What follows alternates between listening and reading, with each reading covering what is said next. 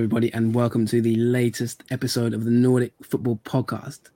My name is Jonathan Fadugba. I'm joined as ever by my colleague Steve Wiss. Steve, how are you, my friend? We're back. Uh, I've not been so well, actually, Jonathan, unfortunately. Just a bit of uh, a cold slash cough. So I may sound a little bit rough on this episode, but uh, hanging on in there, fella, you know, as you've got to do sometimes, you've got to grind to get uh, to get these episodes out. So um, I hope you're doing a bit better than me. Yeah, we've had a we had a week off last week, um, partly due to different different reasons. Obviously, Meat Man not been feeling too well, but it sounds like hopefully you, you might be on the mend. Let's see if you can get through the next hour or so, and uh, you know, we, uh, we'll get you get yourself some Lemsip, and hopefully we'll we'll be good to go for the next hour. But yeah, you're battling on, um, stepping up to the plate as always. And on this week's show, we're going to review. We've got uh, a very tasty title race in Sweden, which we're going to recap. And we're also going to look at Norway. Uh, just a few rounds remaining there as well. So we're going to kind of look at all the action in both countries. Obviously, if you, uh, you know, the last episode we had was an exclusive interview with Malmo's new uh, chief scout. So if you haven't listened to that yet, Robin Asterhag, the coach of Värnamo, who's been promoted to Allsvenskan, uh, check it out. It was a quite a interesting interview, wasn't it, Steve? We, we had a bit of a shock at the end with the, the sort of spoiler alert um, with the new job announcement. But uh, no, it was uh, quite an enjoyable episode, and uh, Robin gave some great insights. I thought he's a man who holds his cards close to his chest. Let's just say that. I don't think I'd want to take him on a poker game, Jonathan. But um, yes, a very insightful interview indeed, and uh, yes, stepping up to the plate. You know, uh, usually I like a bit of meat on my plate, don't I? But um, you know, uh, if I'm not smashing them, of course. Um, and and then um, yeah, yeah, some really good stuff to talk about. We're going to start in Sweden, aren't we? Because um, you know, this is there's one match to go now in the Allsvenskan, and um, I've got to be honest, I'm a little bit disappointed. I had visions just a few weeks ago of sort of this like four way title battle on the last day of the season or something, or a three way battle. At least there is still something at stake. It's either Mum or AIK, isn't it? But um, I feel like this could have been almost as dramatic as it was a couple of seasons ago, Jonathan. But um, yeah, take us through what's been happening in the last couple of rounds and, and what sort of stage you're at now. Yeah, so the title race has unravelled this past weekend. We've got one game left now in in in Sweden. We've played 29, and um, as it stands, Malmo are top of the league. Now, of course, uh, we had a four-way battle at one point, didn't we? In the last few rounds, it's kind of been a case of teams maybe not quite grabbing onto it. I saw a tweet uh, from one of our followers on Twitter at Nordic Football saying, you know, who actually wants this title race? Who wants to who wants to win this league this season? Because you know, teams left, right, and centre keep dropping points. Um, even Malmo themselves have dropped point. You know, they had chances to go well clear and kind of drop points consistently in their most recent game before the last one. They drew two all with Häcken when they had a, a really good chance to take the initiative, and you thought, oh, maybe they've thrown it away this time. But every team just hasn't really been able to take the initiative at one at one point or another. So um, yeah, I mean, the last time we spoke, I think we've had two rounds since then. Um, obviously, the international break we had that, and then last week's games, um, the the key results in terms of the title race: Malmo drew with Häcken two all, um, Elfsborg won at Halmstad one 0 uh, Varberg's uh, lost at home to AIK one 0 that kept AIK in the race, and Djurgården dropped points against Norrköping. That was a game I watched, and uh, you know it was a good end to end game, but uh, Norrköping kind of, uh, sorry, Djurgården kind of threw it away. Alec Benro um, scoring a goal to kind of knock Diff's title hopes at that point. Um, but then got even worse this this round just gone. So uh, yeah, just going to recap the scores for you from this this round. It's been a really really eventful one. Degerfors four, Norrköping one, Djurgården two, Varberg boys three. So Djurgården really, we'll talk about them in a minute, but really looks like they've kind of bottled it to be honest. IFK 4, Östersunds nil, uh, Halmstad nil, Hammarby nil, uh, Kalmar nil, Malmo 1. A last minute goal from Jo Inge Berget in the last uh, two, 88th minute um, to pretty much put Malmo top and in the driving seat for the title race. Uh, then tonight, Monday, we've had Elfsborg 2, AIK 4. This was a crazy game, which we'll talk about in a minute. Uh, Sirius 3, Häcken nil, and Mjällby nil, already relegated Örebro nil. So that leaves the top of the table at this moment in time with Malmo 58 points, 29 games played, AIK 56 points, 29 games played, Djurgården 54 points, 29 games playing, and Elfsborg 52 points. So obviously two points separating each team. And that means with one game to go, there's only two teams now who can win this title. It's either Malmo or AIK. Yeah, and I'll tell you what, let's start with that Djurgården game against Varberg because I can actually contribute here as well because I watched this game and I've got a few nasty things to say about certain players, actually, to be honest with you, Jonathan, here. Um, but um, Djurgården 2, Varberg 3. I mean, I, I looked at this and I thought that this was going to be a fairly routine home win. But um, they, I thought Diff were incredibly disappointing in this game. Like nothing, both ends of the fields, they were terrible. They they looked slack. They didn't embrace the occasion. And I don't know whether this kind of followed on from la- the last round where they drew against Norrköping and the, the kind of their title destiny came out of their own hands, and maybe it was like a hangover from that. But you know, you can lose it. Anyone can lose a game of football. You know, you can be unlucky. Um, you can give it your all, and you can come out with no regrets. But I think they'll come out of that with a lot of regrets from what I saw there. Um, we talked off air, and you kind of said, in a way, it didn't surprise you because you suspected all along that they're perhaps frauds this season. Yeah, they bottled it. I mean, that's the bottom line of this uh, season for Djurgården. That they they've gone into this game knowing that if they'd have won, they'd be right up there. You know, uh, with one game left to, to win the title. You know, if they'd have got three points, they'd be one point behind Malmo. Of course, um, Malmo would still be in the driving seat, but at least Djurgården would have given themselves a chance. You know, at home to uh, a team like Varberg boys, who, by the way, have had quite a good season. Not talking about them too much, Varberg, but uh, all in all, you know, they've had a decent season and they, capped it off really. This secured, obviously, their safety as well. going to a big team like Djurgården away from home and winning 3 2. The game was, you know, I totally agree with you, really, in terms of the way they approached the game. Djurgården, just a poor, poor game, really. Um, you know, they, they, they went 1 0 down as a set piece. Uh, Johansson with a header from a corner. And then obviously Magnus Eriksson missed a penalty. Um, they managed to get back into it just after half time. Chilufya with a goal. And then, you know, Ryan Moon and Albin Winbo made it 3 1 just after halftime on the 62nd minute to Varberg. And, uh, you know, the Djurgården fans at this point were going mad at their, at their players on the pitch. Um, they managed to get a very late goal, Joel Asoro, to make it 3 2. But even with four or five minutes stoppage time, they couldn't quite get the equaliser. And, and really, you know, an equaliser wouldn't have really done too much anyway to, to, to save them, to be honest. Um, a extremely disappointing result. Really, a lot of um, I think generally speaking, a, a, lot of a lot of mistakes. You know, a lot of mistakes not only in this game but throughout the season. Really, they've never quite been good enough defensively, and they've never quite been good enough going forward. I think to to really um, sort of make make themselves champions. It has been a season like like, like some people, you know, um, like they like some people said, you know, on Twitter that I saw some tweets saying, you know, they've kind of, no one's really wanted to win this league, and it has been that kind of season to be honest in terms of um, the way the way teams have played to a certain extent. Djurgården have always looked like they, they never quite wanted to grab the ball by the horns. You know, there's been certain games they've they've got themselves back into it, and then you know they kind of kind of bottled it. To be honest, at, at certain times, um, their head joint head coach came out, Thomas Lagerlöf, after the game and said, you know, we've been punished severely. I feel an incredible disappointment over the result. Uh, we've conceded two goals from corners and had far too little influence going forward, and and that really sums it all up. To be honest, not good enough from set pieces, not good enough in attack. Um, and he said, you know, when it was he was most disappointed with what happened at one all. He said the biggest disappointment was when we handled the situation at one all.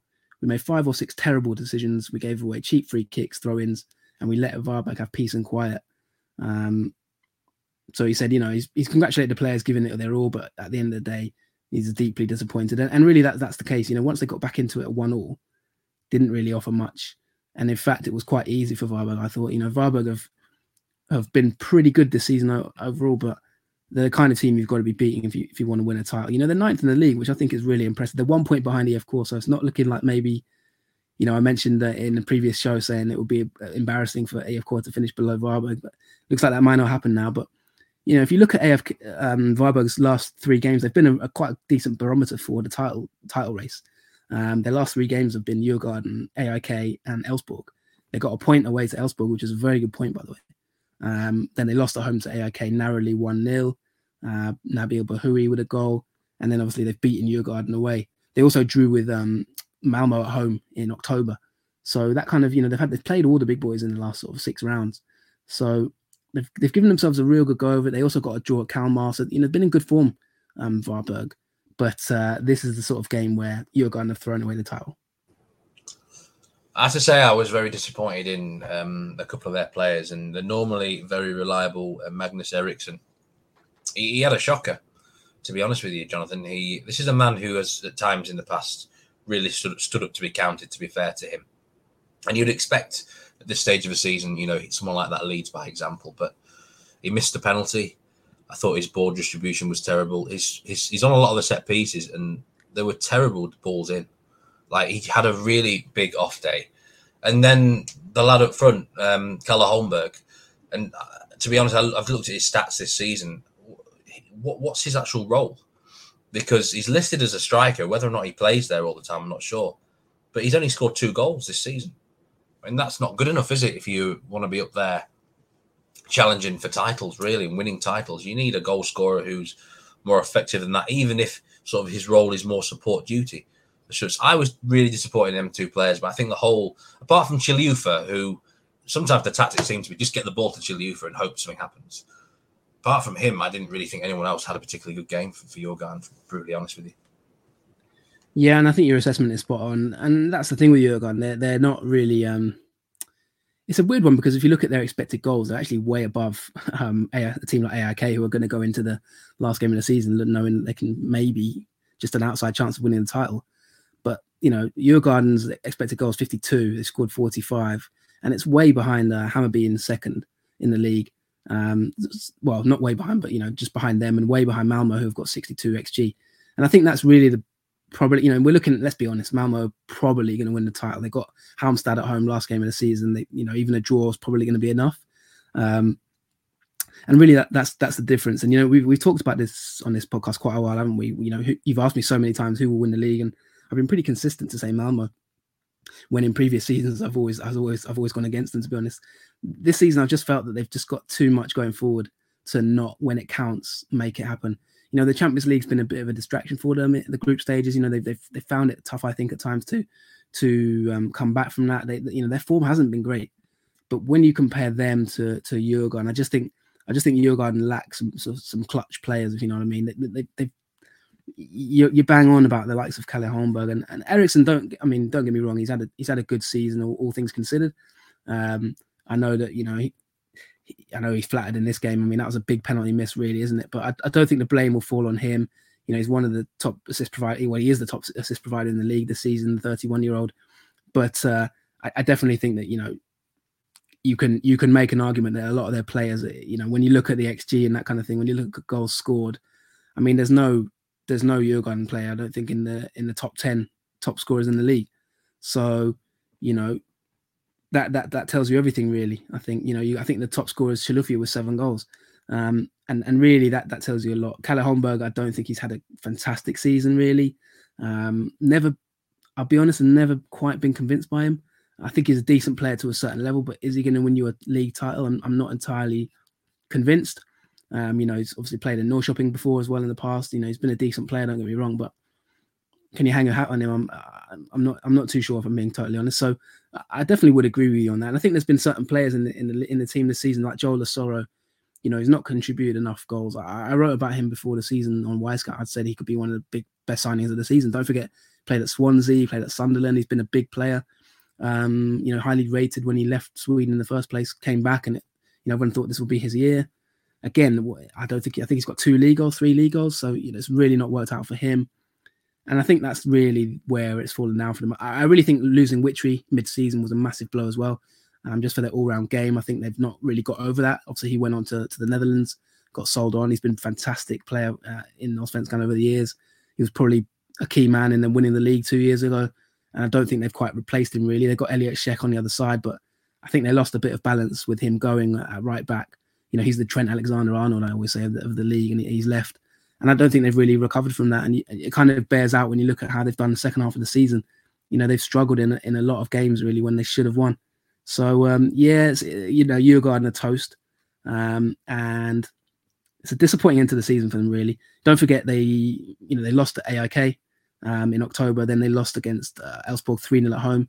You know, lost 3 0 against IFK Göteborg as well. So really, they have kind of bottled this uh, this race, I have to say. And uh, they've had their chances to kind of keep in it, but they just haven't been able to.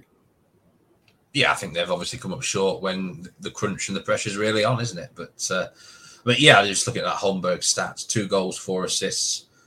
You know, uh, strikers for me. They can't always be judged on goals, but that's not good enough, is it? He's like a, a shit Emile Heskey or something, isn't it? You know, with those sort of stats. Obviously, it was a, a great result for Malmo fans and uh, AIK fans. And there was something that interesting that caught my eye. That uh, this was before even AIK played against Elfsborg, and it was like some group of AIK fans uh, are so pleased with Varberg getting the result that they're willing to pay um, towards the Varberg Christmas party this year, which was was uh, I found intriguing. Yeah, this is a brilliant story, and it just sort of sums up uh, why we love why we love Swedish football to a certain extent. Uh, there's a lot of, you know what? There's a lot of shithousery in this league in terms of fans. They, you know, there's a real, there is a real enmity between like the Stockholm clubs. They, they really don't like each other, and they absolutely love rubbing it in.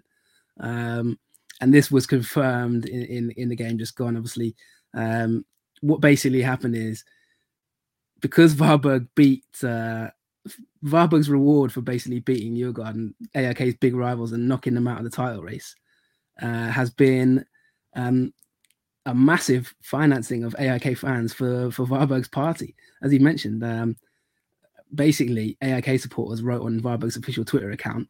Uh, there's this thing in Sweden actually. It's, it's quite interesting one. If you're in England and you, you might have never heard about this, it's called Swish, and basically Swish is like when you can just you can just wire people money, you know, instantly through your phone. So like I could say to you, Stevie, you know, go and get. I could swish you right now on your on your mobile and say, go and get yourself some beers or something. I could send you like ten pounds or whatever. And um, AIK fans basically wrote to Varberg and said, you know, we're going to swish you uh, some money for for uh, your, to celebrate beating Djurgården and knocking them out of the title race. Um, one AIK supporter started this, and they actually raised fifty-five thousand uh, Swedish krona, which is about five six grand.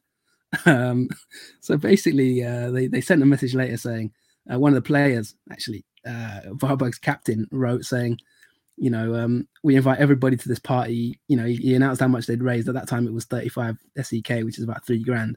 And now it's in total past 55 grand. So, uh, yeah, uh, Hampus Zachrisson came out as well on Twitter and said how much money they've made. And uh, he said, uh, Linda, the captain, said, it's brilliant. It's super. We're very grateful. We did not have much before this. So we had planned a trip to Gothenburg uh, after the last match to have a little dinner but I'm sure now we might even go a little bit further away.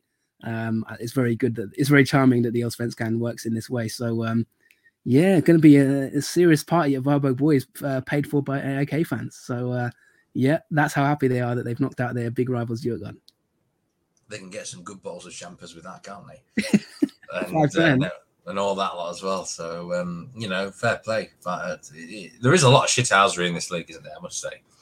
It always seems to happen in Stockholm, really, isn't it? It's just, it's just they really hate each other. But um, yeah, so the Djurgården drop points um, as o- opened the door for Malmo. They knew they could go four clear of Djurgården um, and knock them out of the race if they beat Kalmar, and they did just one goal to nil. I was watching this game. I was hoping they, they wouldn't win because I want it to be a really close title race, Jonathan. So I was kind of gutted to see Jo Inge Berget of all players, someone I've never really rated myself. Um, but um, I mean, I didn't think they had a great second half, to be honest, Malmo. But they just one good finish was, was the difference here. But um, there was also a missed penalty in this game. Colak missed a penalty very early on, but um, they found a way to get the win, didn't they? Yeah, funny enough, I was watching this game and I, th- I was thinking to myself, this is the sort of game you're you're going to hate. Um, Oh, a Berget, a Berget winner in the 88th minute to basically hand Malmo the title. I thought like who who who else could it be but Berget to uh, rub it in your face in terms of I remember you saying you, you, don't rate him in the past and you've never been quite a fan of him, have you? But he's a listen, he's stepped up massively in this game. Uh Kalmar, Kalmar, I'll be honest, they've been a really, really good side this season. I think you could argue they're one of the best teams in the league this season in terms of just their all round improvement has been remarkable. Um, you know, they're, they, they're in the top six kind of thing, and they've just done so well to to get themselves, um, you know, in the top six from considering they were in the relegation playoff last season. You know, they, have had a massive improvement under Henrik Rydström, and and um, they really held their own in this game. It didn't. I wasn't sure how this game would go. You know, I, I was thinking, will Malmo just step it up? But Kalmar is not an easy place to go now. I have to say, you know, they're the best team in the league in terms of um, passes completed. They've completed the most passes of anyone in, in, in the league. Possession wise as well, they're very very good. You know, uh, I think they've had the I think the highest in the league for ball possession or one of the highest. Um, so sorry, yeah, top three uh, in the league for ball possession according to Wyscout data. So you know they they've completely changed their game style, and Malmo found it quite difficult to deal with. But uh, as you've mentioned there, yeah, uh, a last minute, uh, well, 88th minute goal. Jo Inge Berget did did well actually. It was a good good sort of finish. He got across the the post. Um, Čolak missed the penalty. Čolak's been criticised a little bit in recent weeks, so um, yeah, it's an interesting one. Let's see what he does in the last game of the season. But uh, at this moment in time, Joe is the is the massive hero, and Malmo you know they've been really really grateful to uh, obviously Varberg and others as well. But uh, it looks like now they've got it over the line. They've got Halmstad last game of the season now.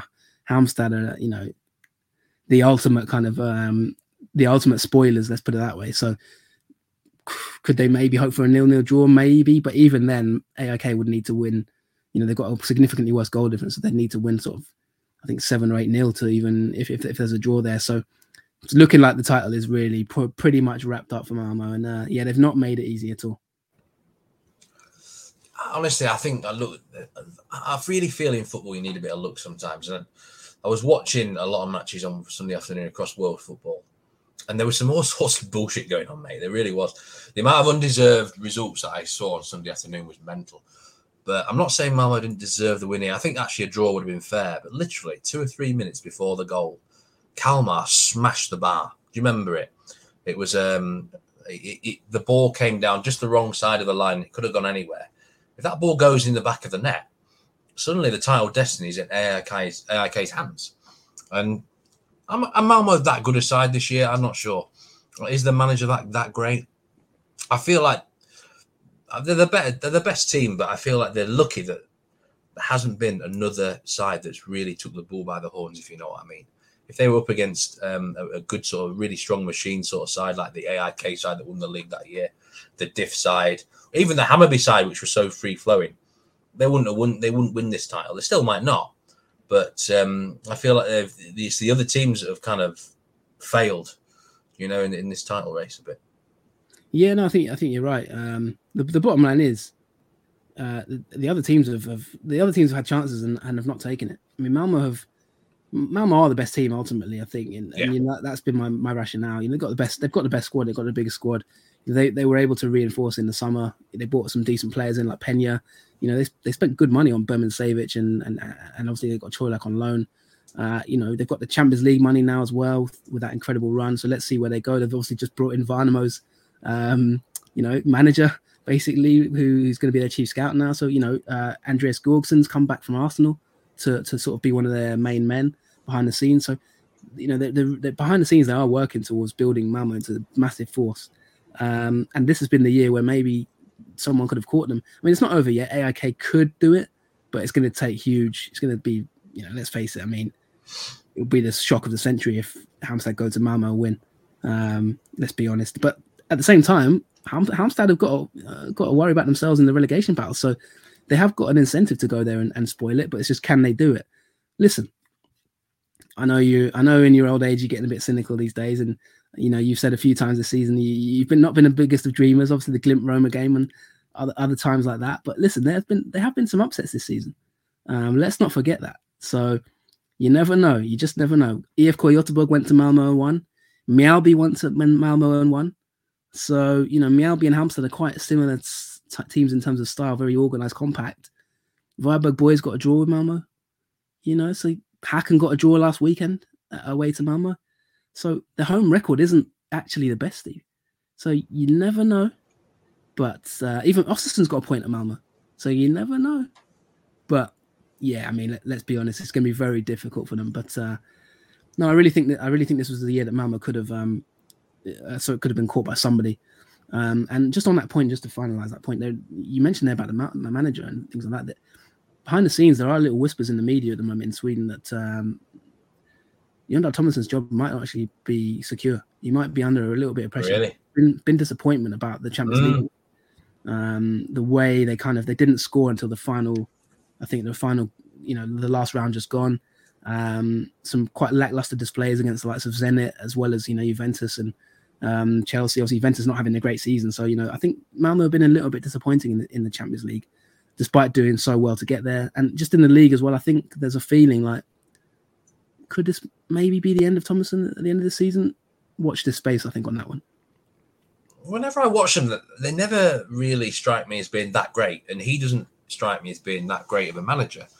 I've been being a bit harsh there with him, but I mean, I often see them referred to as like set piece FC and things like that, which in itself, you know, you can't underestimate set pieces. But it doesn't surprise me that you, you do say that. That maybe there's a few murmurs of, of discontent, but he he could have been celebrating a second straight league title if Elfsborg AIK had ended a draw on Monday evening one of those teams had to win to keep the title mathematically alive, and realistically, it had to be AIK really to have any sort of feasible opportunity. They did win in a, in a wild game, a four goals to two win. They twice come from behind, and um, you know, fair play to them. Not just in terms of the title race here, but you know, their second place is now in their hands as well. You know, don't underestimate that. And if they lost this, they probably wouldn't even qualify for Europe, would they? So, really big win for AIK. Yeah, this was a brilliant game, by the way. Uh, one of the games of the season, I think. Um, you know, we we went into the game knowing, you know, this is like whoever lose. If it was a draw, by the way, Malmo will be champions. So we had that in mind already.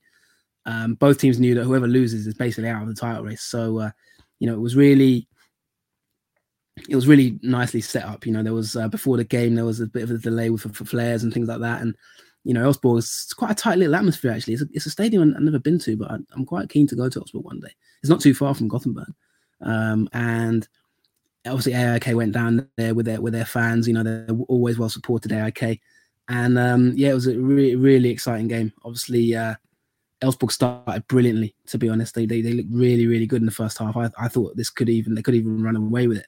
You know, AIK are not a bad side uh, defensively, one of the best teams defensively in the league, but uh, just just kind of were in control of it at the beginning. You know, um, Rasmus Alm got two goals. He scored an absolute belter first goal. Uh, then they conceded a cor- goal from a corner, Nabil Bahoui, and then Alm just before half time, a lovely little move with him and uh, Per Frick. And um, you thought to yourself, wow, this is, you know, half time. This this could this could be quite embarrassing for AIK. Maybe they're going to have to claim the money back from Varberg to, to sort of, you know, get themselves home. Um, but, but uh, second half, they, they really switched it on. Uh, and their manager Bartosz Grzelak's come out after the game and, and, and he's praised how well they've done um, after the match. Rogic scored in the 54th minute, and then Stefanelli. Always talked about Stefanelli, and I've always said there's a player in there somewhere. Uh, ever since I saw him in Gothenburg, uh, I remember that game. I think they beat Häcken 6 1 away, and I was at that game, and Stefanelli was really good. And I've always thought he's like a sort of Allsvenskan Aguero. If you can just get if you can just get the best out of him, he's got he's got some talent, but he's never quite clicked with it. But he scored two huge goals in this game um, to basically turn it around and, and knock Elfsborg out of the out of the title race. Um, it means now that obviously, as we've said, you know, AIK have got a slim chance, two points behind. You never know. Um, obviously, their final game is at home to Sirius, who had, who had a good result this evening, by the way, battered uh, Häcken. Um, but um, you'd think that they should be able to see off Sirius and then, uh, you know, wait for the result in that uh, final game between Malmo and Halmstad. Yeah, I mean, I saw the the third goal some very questionable goalkeeping, wasn't it? But um, the fans, uh, everywhere they go, I call it, they take an unbelievable number of fans. You know, uh, I may be right or maybe wrong here. They, they almost seem like the best supported club in the country at times. The way they they, they pack their numbers in away grounds, it's, it's that must be such a big thing for the players, really, that mm. they um you know do that. But I mean, fair play to them. And uh, I mean, I certainly never thought they would be the team that could could beat Malmo the last game of the season. So you know they've done that, and they've um, disappointed for Elfsborg. I must say they've been great this year, haven't they? But uh, maybe that injury to Johan Larsson was, was such a big loss for them in the first half. He's a, he's a key man, isn't he?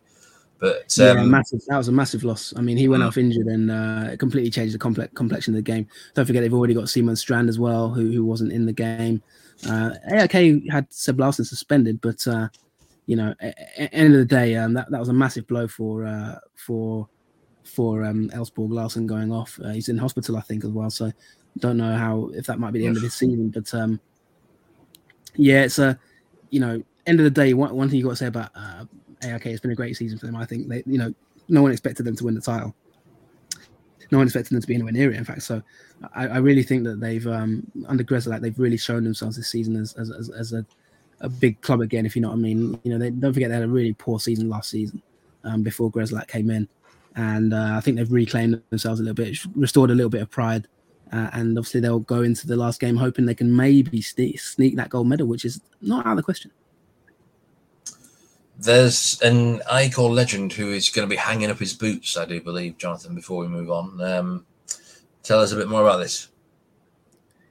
Yeah, big news that came out just before the game, actually. So it was interesting timing. I don't know if it was maybe because, I don't know, maybe they wanted to G them up or, or I'm not entirely sure why they announced it so so close to the game starting. Maybe they, I don't know. I can't really speculate on that one. But yeah, but it was announced on um, AIK's like uh, websites and cha- social media channels that uh, Henok Goitom will be retiring at the end of uh, this season. Maybe it's because he didn't start. You know, maybe they wanted to sort of give a re, you know, make it official because obviously he's not got long left now. Um, they've described him as one of AIK's greatest ever players, uh, and they've said that his playing career will be over, but where one journey ends, another will begin. Um, it's been announced that he will stay at the club. He'll be an assistant manager for the under 19s starting in 2022. He's 37 now. Uh, and I've often said about AIK, you know, that you do sometimes think about them up front. They're a little bit one paced at times. And, and you know, bless him, Goitom, you know, at, at 37 years old, you know, kind of contributes that in a way. Um, but there's absolutely no doubt about it. He's an absolute club legend, um, multiple title winner, uh, captain. He's he's he's done everything really, you know. Um, and you know, sports manager Hen- Henrik Aurelius came out and said, "We we thank him for the time and energy he's put into AIK during all these years. He's a natural leader on and off the pitch. Um, he's represented the club in an exemplary way."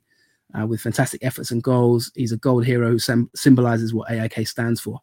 Um, they obviously want to keep him around because he's, you know, I think he's really influential, and and obviously, um, I think I'm right in saying he has a kind of a, some Somali background, and and obviously he's played in different clubs. Played at Getafe, he's played at San Jose Earthquakes, Valladolid, Almeria.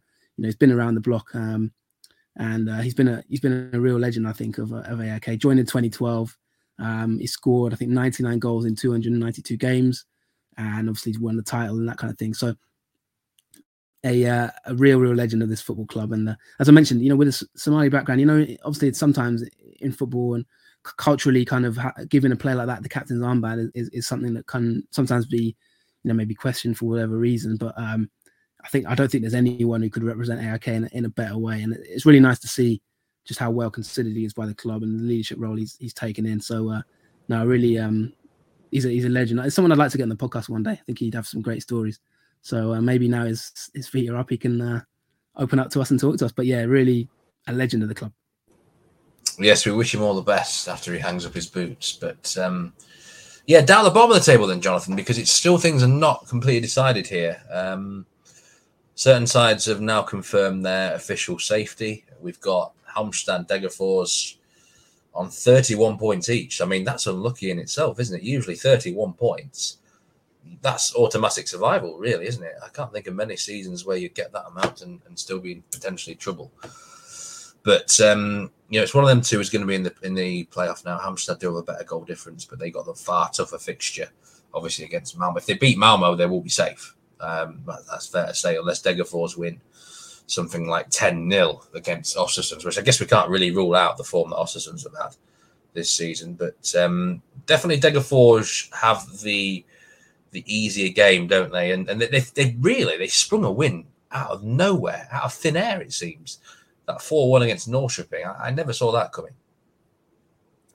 Yeah, I have to say, um, the first half of the Degerfors Norrköping game is probably the worst I've seen any team play this season in any game um, in Allsvenskan.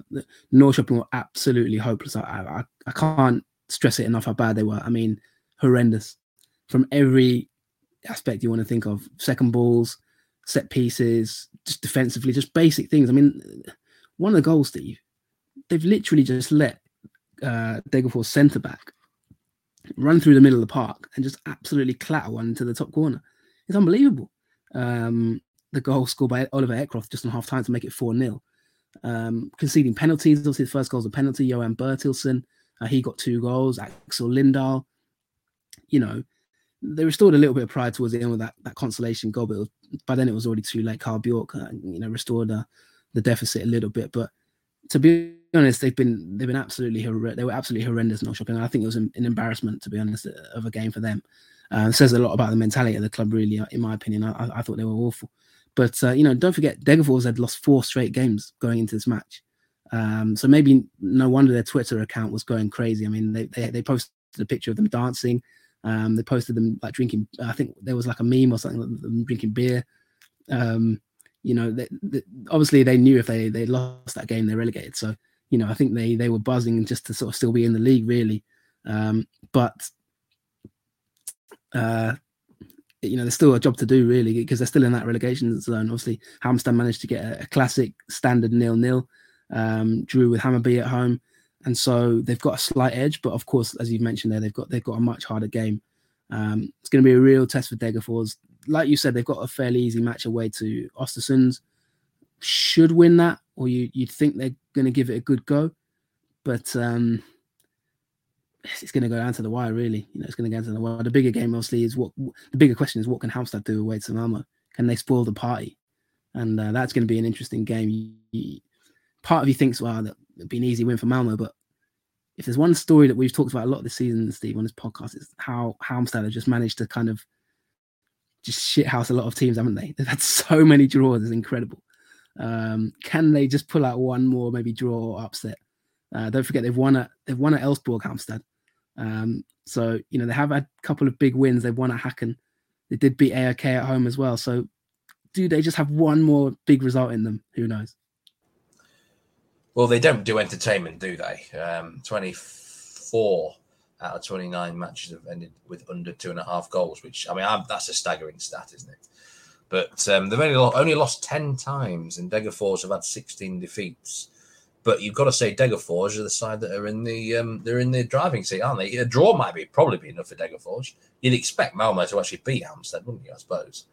But um, I, I, guess my question to you is whoever does end up in this playoff position, would you fancy them to get the job done and, and survive? Usually, I mean, I think it can be a bit of a mixed bag, can't it? But usually the side in the Allsvenskan does have enough to, to stay up.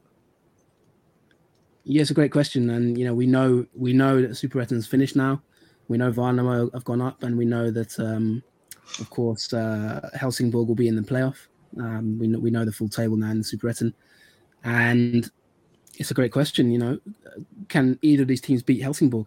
Think that's a kind of remains to be seen. It, it's quite hard to say. I think it's um, difficult to say.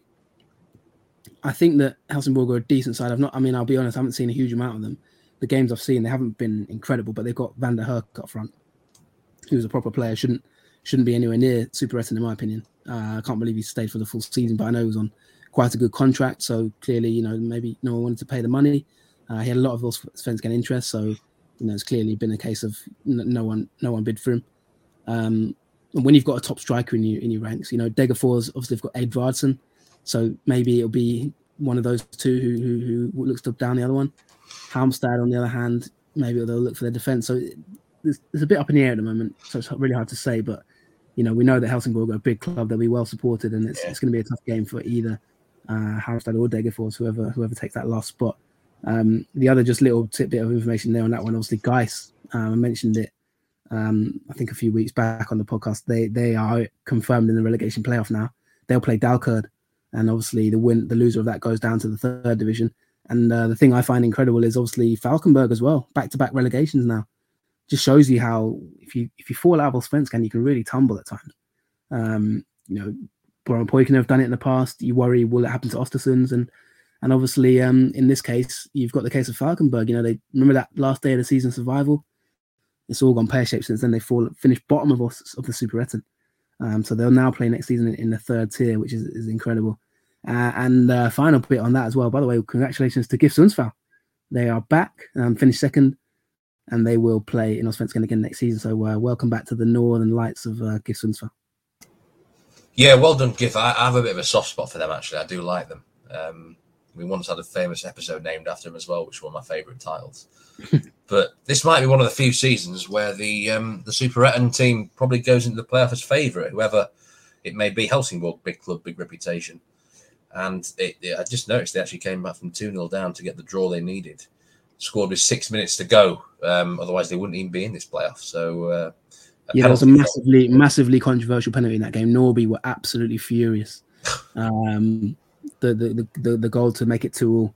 Uh, obviously, they finished level on points, Norby and Helsingborg. So if that penalty in, I think it was last 10 minutes, hadn't been given, then Norby would have been in the playoff. But um, it was a tricky one. You know, for me, it was a 50 50, but uh, Norby, Norby were furious.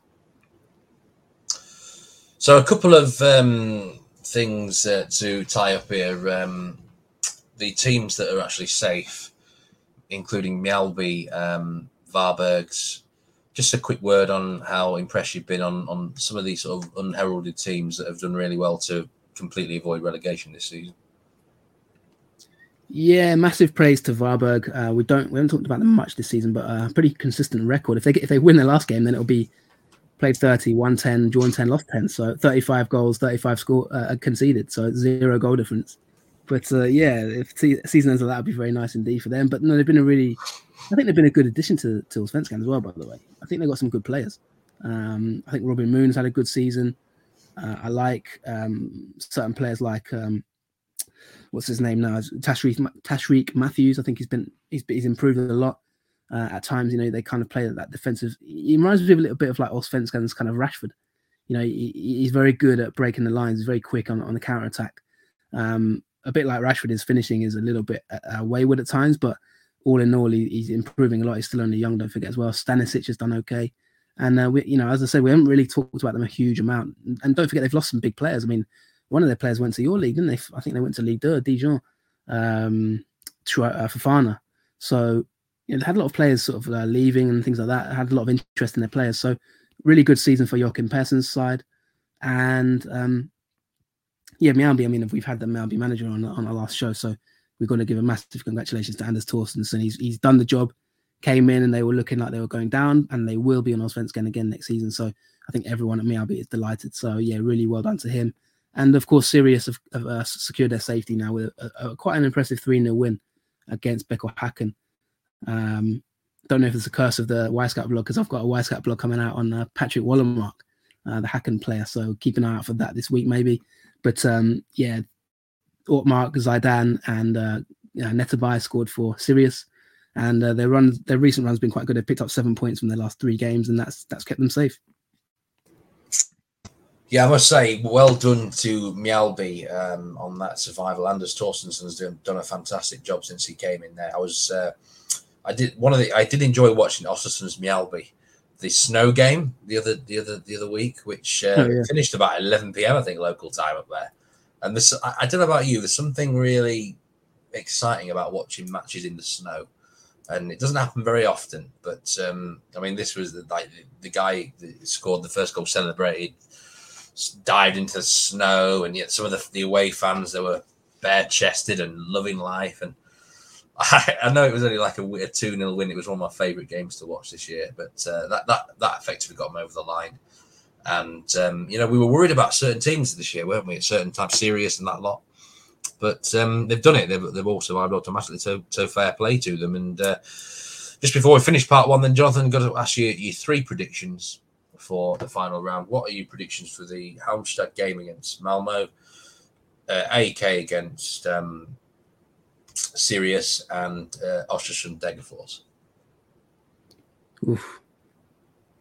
I think Ostersund's are kind of. Um, I think the the morale's sort of gone there. Really, they looked against against the Core. They just looked like they've completely finished. I watched that game, and they just look like they've got nothing left. To be honest, so I think Degerfors probably win that game.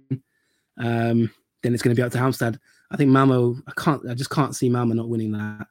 Um, it'll be it'll be the biggest upset in years if they were to bottle this one. Um, but this this you know what? I, one thing I'll say about this, Steve, this season has been a bit weird like that, and I just wonder if there's one final twist in the tail because it has been that kind of season where when you think you know a team's going to win the league, they just bottle it. I mean, there's been so many times this season we've said, "Oh yeah, they're going to go on and win it now." You know, te- teams get a bit of momentum and then they, they stumble.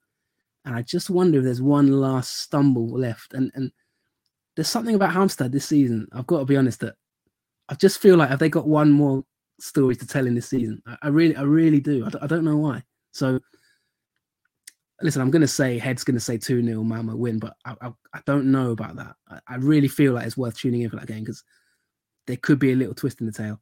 Uh, and AIK Sirius. I think AIK will get the job done in that game. Uh, you know, they know they've got to win. So in front of their fans, you know, they've got some seriously good fans with Sirius now safe. And don't forget, Sirius have conceded 49 goals this season. So, you know, they do leak goals a little bit. So um, I think AIK will beat Sirius. So it's going to come down to that Malmo Halmstad game, which like I said, I don't know. Stay tuned for that one. I, I just, you know, I'll just give you a couple of players like Čolak, for example, is starting to get a little bit of criticism. You know, is he going to step up? Birmančević, will he step up? How are they going to get the job done? Um, should do it, but I don't think you want to miss this game. I'll be honest. I think it's going to be an interesting one. I just imagine Kai Degerfors winning and then they find out that Halmstad have won. Imagine the poor buggers. They'd be, be good, that, would be, that would be typical Halmstad this season, wouldn't it? Like that, that yeah. would be what you'd expect from like they've been they've got 21 goals this season. It's, it's ridiculous. Yeah, and then AIK somehow failed to win as well, just to top it off. yeah, that might, yeah, exactly. Yeah, that would I mean, just be that 21 goals this season is is mad. So yeah. Yeah. right. That's the end of part one. We're going to be talking about Norway in part two. Well, probably a short section than normal because I'm not really up for talking that long with my voice as it is. But do join us. Um, got a few thoughts on the title race, the uh, relegation battle as well, and um, a couple of other things. So uh, stay tuned.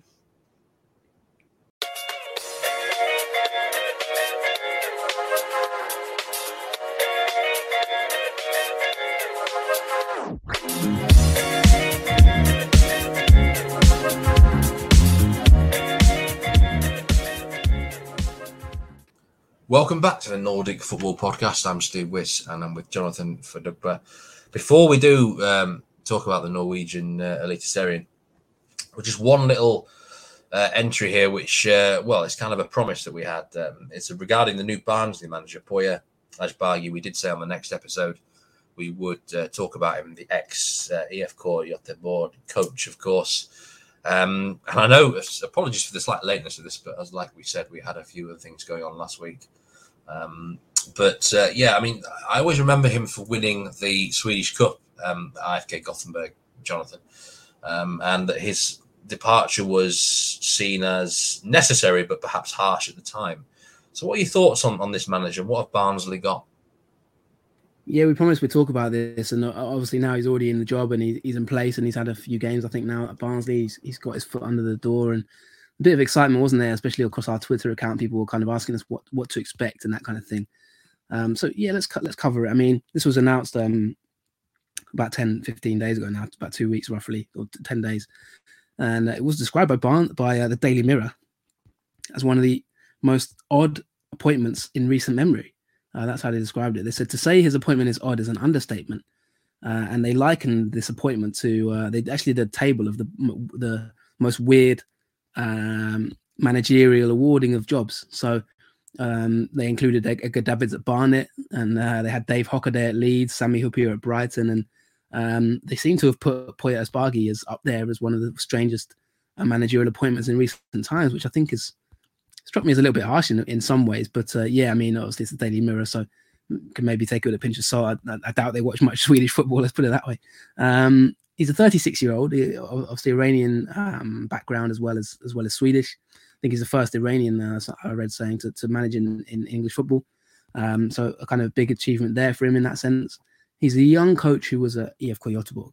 Uh, now he made his way kind of at Dalkurd. That was where he had his, his, his greatest success in that in that sense. He kind of he's a very known coach locally. You know, he's very known about having bright ideas, kind of like a a manager. You know, like Ralf Rangnick, obviously at Manchester United now, where they he's kind of being hired for his ideas, maybe more more than for his like on field achievements. Um, and when you talk about ideas with Poya Asbaghi, it's all about possession. He's got a very clear kind of games uh, game model based around kind of peer, peer, I think tactical periodization they call it, I think. And um, we talked about it a lot, didn't we, Steve? I think in the in the years past when he was at IFK Göteborg, that's where he moved to you know one of the biggest clubs in Sweden after Dalkurd, and, and he, he, had some decent success there, but also did lose his job.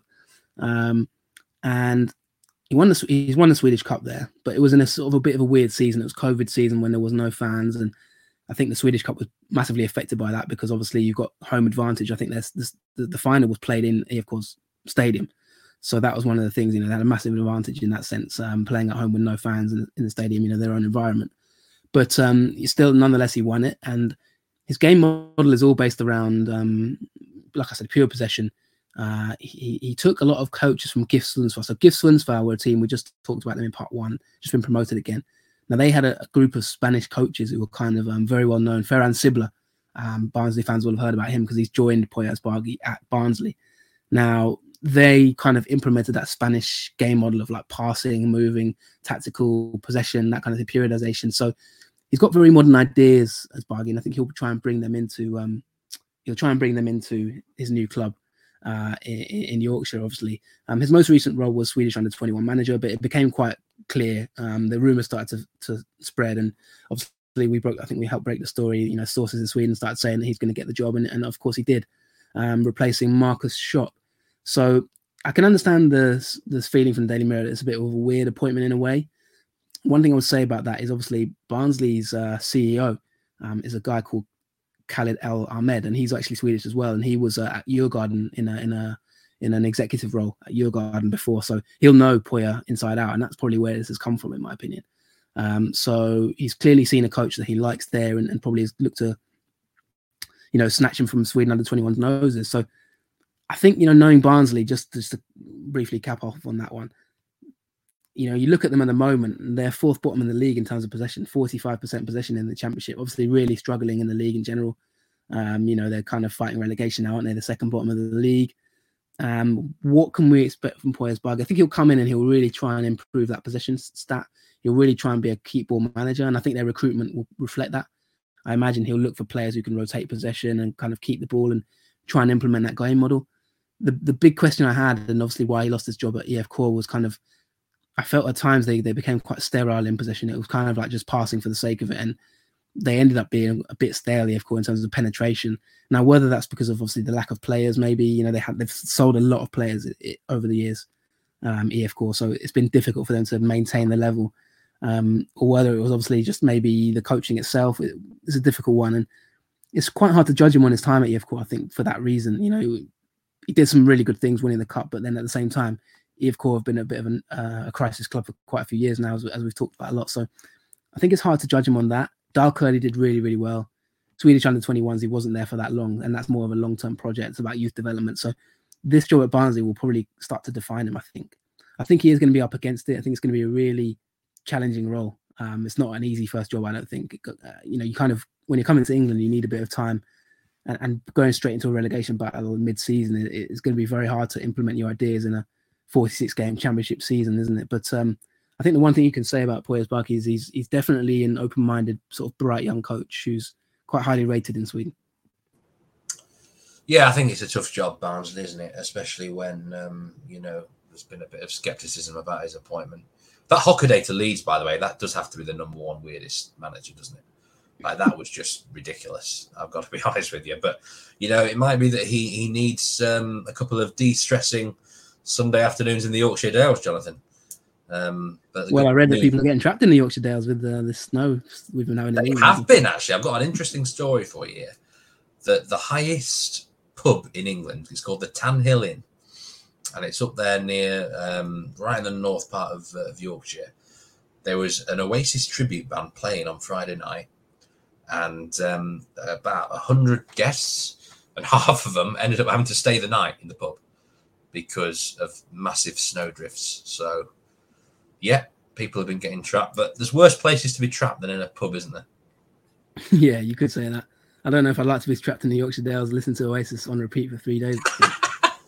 Yeah. that's uh, yeah. in the freezing cold with no no electricity and no hot water. But uh, maybe that's just me. But uh, no, look, looking at it, I think one of the most recent games, I think Asbaghi was in charge for this. They, they played uh, Swansea City, obviously lost the game. But in terms of possession, you could see that they, well, they had 22% possession, which, you know, that is incredible. So clearly they're going to try and change that very, very quickly.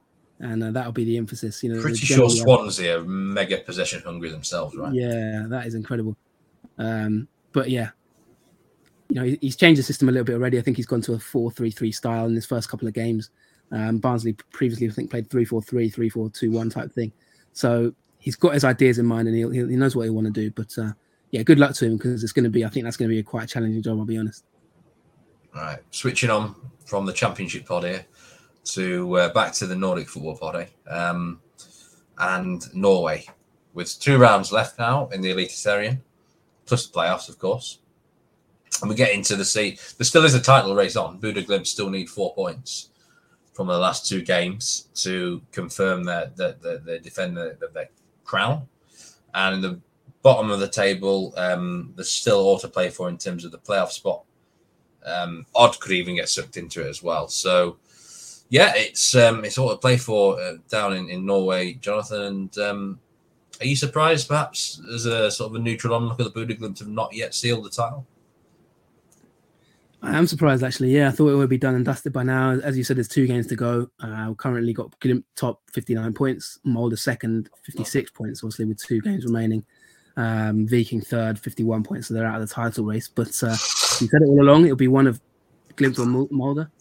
Uh, and I actually tuned in for part of this uh, Glimt Rosenborg game, uh, and it was near nil obviously at half time, and then I kind of uh, drifted away. I'll be honest, but um, it did surprise me that Glimt didn't win this game. I expected them to, to get a good result. Um, what was your analysis of this this game, Stephen? What's your take on Glimt at this moment in time? We do have a question as well, which I'll ask you off. I'll be honest, it, it was a very poor round of action in Norway, and a lot of it was to do with the pitches. Um, I, I when it's actually snow on a pitch, think of Leicester Watford at the weekend, things like that. It, I think you can get some really interesting games with goals and random acts happen. But when pitches are, are frozen and slippy, and in the air air condition, you know, the, the, the temperatures, I think in Rosen and Trondheim was about minus seven, minus eight for that game.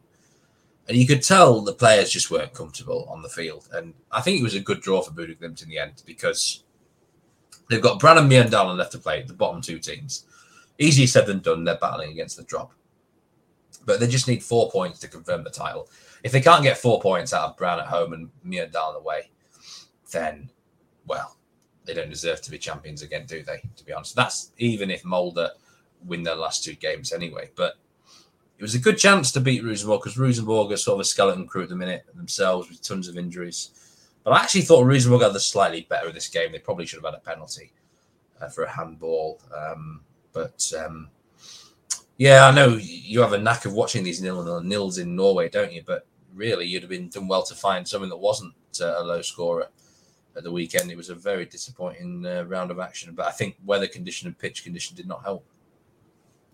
Yeah, do you think? I mean, has the weather affected a lot of the games this weekend? You know what I mean? Is it being because obviously I saw that game and yeah. there was a bit of snow, but I thought Glimt were passing the ball around quite nicely in, in their own half, and honestly, I thought they would just kind of um, open up Rosenborg fairly easily. But uh, yeah, was it around that kind of really was affected by the weather? The only two games that were the pitches looked all right was Saturday games, Lillestrøm against Strømsgodset and Odd Vålerenga. Those two locations are a bit further south. It might be the reason, but also the day before might have been slightly warmer. I'll be honest, I thought the best looking pitch for Sunday was actually at Tromsø, of all places. Probably because they're used to it up there and it, it seemed playable. It was still a nil nil, but I think partly because I think it was minus 11 air temperature in Celsius. I mean, that every single player wore gloves, even the hard man, the Cobra, Zdeněk Ondráček wore gloves in this game. That's how brutal it was up there. Um, and it's just look, it can happen, can't it? The weather can really impact you. I mean, how would you like playing in minus eleven conditions? I wouldn't want one. it. I, my gloves would certainly be on. Let's just say that. Um, but um, yeah, difficult difficult conditions for uh, all the games really. And uh, I, I, don't want to knock the players, but it really was. It didn't it didn't attract much quality. Yeah, and moving to the bottom of the league as well. Um, let's talk about Brann because in the relegation battle, there's two games to go. We've got Brann bottom of the table, uh, a little bit in recent times, haven't they? Um, 22 points, level with Mjøndalen, but worse goal difference, um, minus 18 to minus 14. And then you've got Stabæk in the relegation playoff, uh, 25 points with two games remaining. Odd, just about nearly safe. The five points clear of Stabæk. They just need one more point to be to be to be safe. Uh, and then obviously Tromsø and Sandefjord are safe now. Uh, where do you see this going with two games remaining? Stabæk, Mjøndalen, and Brann. Um, and obviously, you know, Brann just looking at the last couple of games. Um, we will talk about this probably next week, but yeah, Brann have got Glimt away and Sarpsborg at home. So what's been happening at Brann? just everything's gone wrong from hasn't it on and off the field this year. But I, I felt a bit sorry for him to be honest on Sunday because they lost to Molde one 0 The pitch here was just was bad. It was frozen. It was really difficult. It was a clearly there wasn't going to be many goals scored in it. Magnus Wolff Eikrem comes up with the only goal. A bit of quality, a beautiful curling shot. And that just sums up Brann, doesn't it? Really, they just they've had not much luck go their way this year. But you kind of make your own looking football, don't you? At times, I mean, they hit the posts after going one 0 down. It's just little margins here. I said earlier, you need a bit of luck, don't you, in football sometimes? You just do, and they haven't had much of it. Um, but I, I look at the whole season. I'm like, how can a club like Brann? This is a big club, you know. They're one of the few teams sort of with a fan base that each season might secretly harbour ambitions of, of, of, title challenging, Jonathan. You know, this is a, a, club that should be up there in the top half of the table at the very least, uh, challenging for medals, really. So for them to be in this position where I think they're gone, they're not going to go at and win. Um, they've won one away match all season. Bodø/Glimt have lost one, once at home all year um, they're not good enough. Even a draw, I don't think is good enough because I look at Stabæk's fixtures now and they've got Rosenborg at home. Might sound tough, but Rosenborg are missing about 10 players. And then um, Stabæk have got Odd on the final game, which, Odd, by the way, they could still get sucked into trouble if they're not careful. Um, I think Stabæk are going to finish in the playoff spot. Um, I think they've just they've had two big home wins recently. Mjøndalen have come up. They've, they've battled really, really hard, but they've got two tough games as well. They have got um, Vålerenga, and then the last game is against Bodø/Glimt. Again, we don't know. You know, maybe the title's done by then, and maybe Bodø/Glimt will be celebrating. But um, it doesn't look good on paper for Mjøndalen either. But Brann, I like. I just can't. It's almost it's a real waste not to have them in the Eliteserien. It's a real waste, Jonathan. They're a good club. They're a big club, and they'll go down to Obos, and I'm sure they'll smash that league or comfortably win it. But it was a real waste of a of a, of a good club to uh, for the Eliteserien. Uh, we're going to miss them a little bit, I think. Yeah, it's been a been an up and down season for Brann, hasn't it? Really, and that's not we're not talking about the actions uh, and that Christmas party, um, or the, the, the party they had, the, the famous party. But uh, yeah, I mean, just just looking down, you know, in terms of you know, you mentioned there maybe them getting relegated. Just uh, congratulations to HamKam, uh, they've been promoted, uh, and also I think Aalesund have also sealed their promotion, haven't they? And we've got uh, I think Jerv, Fredrikstad, and Kfum and Sogndal are, are, the runners up in those leagues. Um, so I think there's a playoff involved, isn't there?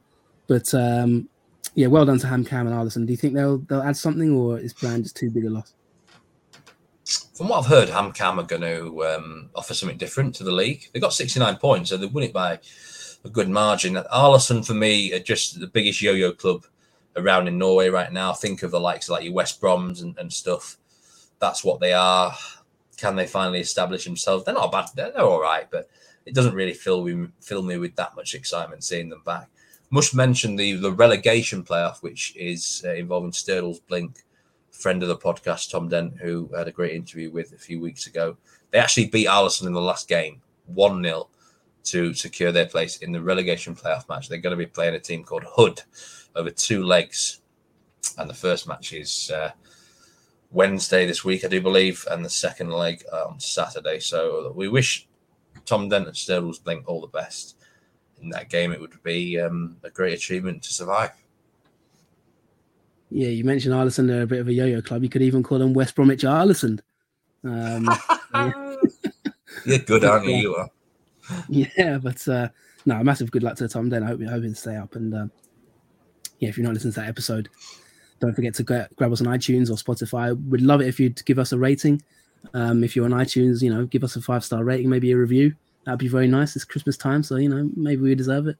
Uh, and of course, we can you can always support us on Patreon as well. Patreon.com slash Nordic Football Podcast if you want to do what uh, the, the, AIK fans did and uh, to the Varberg uh, players and, and, buy us a beer or something like that. But uh, before we wrap up this show, just one final uh, question. We got a question actually from a listener, which we have to touch on on Twitter at Nordic Foot Pod. Follow us there if you don't already.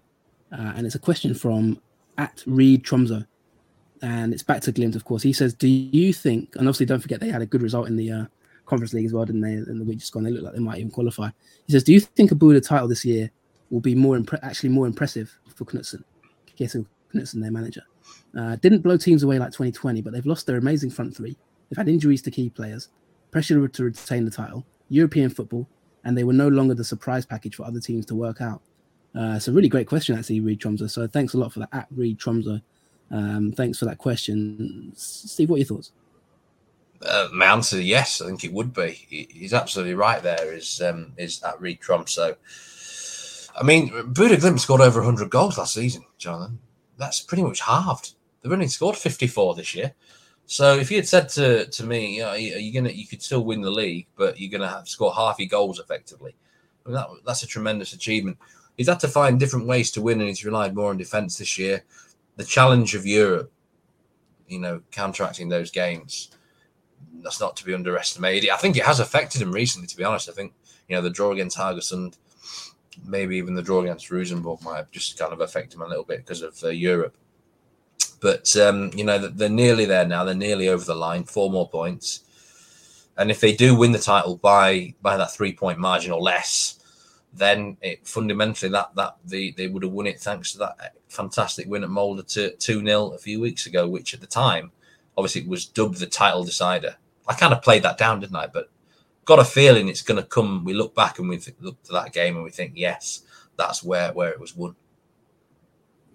Yeah, and I, I, mean, it's a great question. Thanks a lot again for asking. I, I think Knutsen is, uh, I think he's a brilliant manager. To be honest, I, I, won't forget that Roma game for a long, long time. The way they played for their football, um, really, really impressed. And of course, we've lost the Norwegian manager in in uh, in England since we last uh, recorded. So uh, obviously, Ole Gunnar Solskjaer is no longer at Manchester United. So uh, who knows? Maybe Ralf Rangnick will identify Knutsen as the replacement at the end of the season. Who knows? But um, that'll be it for t- today.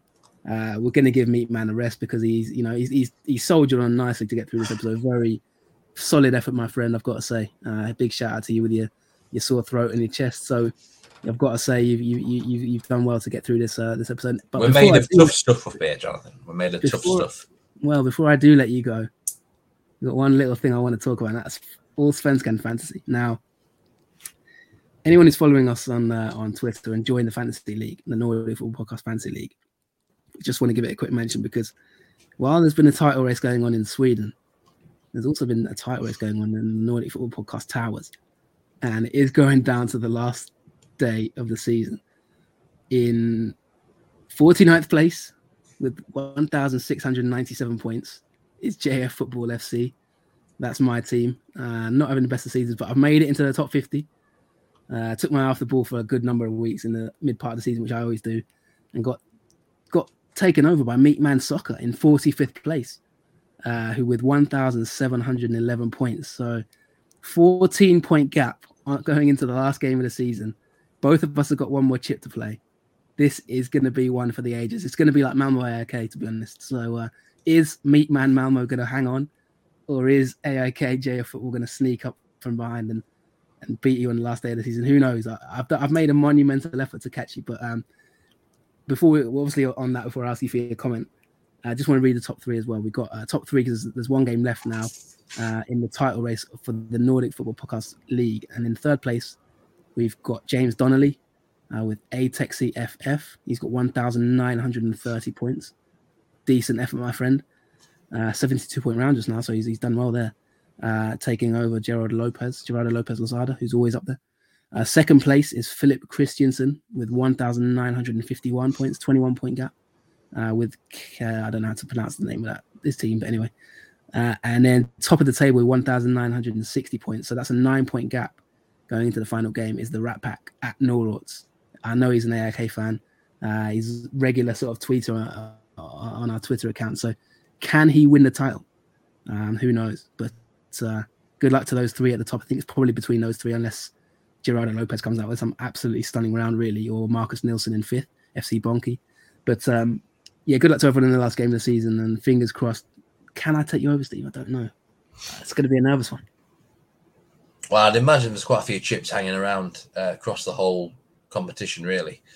Last round, you know. But um, if I pulled it off and actually beat you, this would be one of the biggest shocks in recent memory because I mean, I'm usually I don't. I'm in the top four thousand overall. Like for me, that that's dizzy heights. Like this is like Harrogate Town winning the championship, mate. like if I pull it off, and and um, to well beat you and also maintain my position in the top four thousand. I think um, you know I would, I would have a great year, but it's all going to be on that attack attack chip. That's the one we both have left, isn't it? So uh, the thing is, I'm I'm kind of conflicted because if you beat me, then I feel like a proud father, you know, because I I, I feel like I've schooled you on the Allsvenskan enough that you can you know run on your own two feet now. But at the same time, if I do lose, I don't know if I'm going to be able to live. If I, if I beat you, mate, it's because of one player, Johan Larsson, who basically ran my shit the whole half the season. So. Yeah. So um, that's last day, day of the season. It will, yeah, it will be last day of the season. But if you haven't followed it, then Allsvenskan, fantasy.allsvenskan.se. It's too late to join now, but you can check out the league table. Um, there's a lot of listeners on there. I can see FPL Oakwell. He's in 18th. He's had a great season. Um, a few others as well. Heskebo in 12. So yeah, it's been great. Thanks a lot to everyone who's joined it. Um, but we will be back next week. We'll recap what's happened in Sweden. Um, the title will be awarded this weekend. And we'll also recap the last game. Um, we'll look forward to the last game in Norway. Of course, we're getting to that stage of the season. That's Christmas time, and the league is about to end. So, uh, thanks a lot for joining us. Um, you can follow me on Twitter at JFFutbol, F U T B O L. And uh, where can we find you, Steve? You can follow me on uh, Twitter at Meatman Soccer. There you go. And you can also check us out on our YouTube channel, uh, Nordic Football Podcast YouTube, uh, and also wherever you get your podcast. So thanks so much. Please do subscribe. Please do drop a comment or retweet it on Twitter. It just helps us get the word out there. But uh, hope you've enjoyed this episode. Thank you for listening. Steve's off to get some Lemsip, and I'm off to uh, check my fantasy team. Goodbye, and have a great week. Take care, everyone, and goodbye.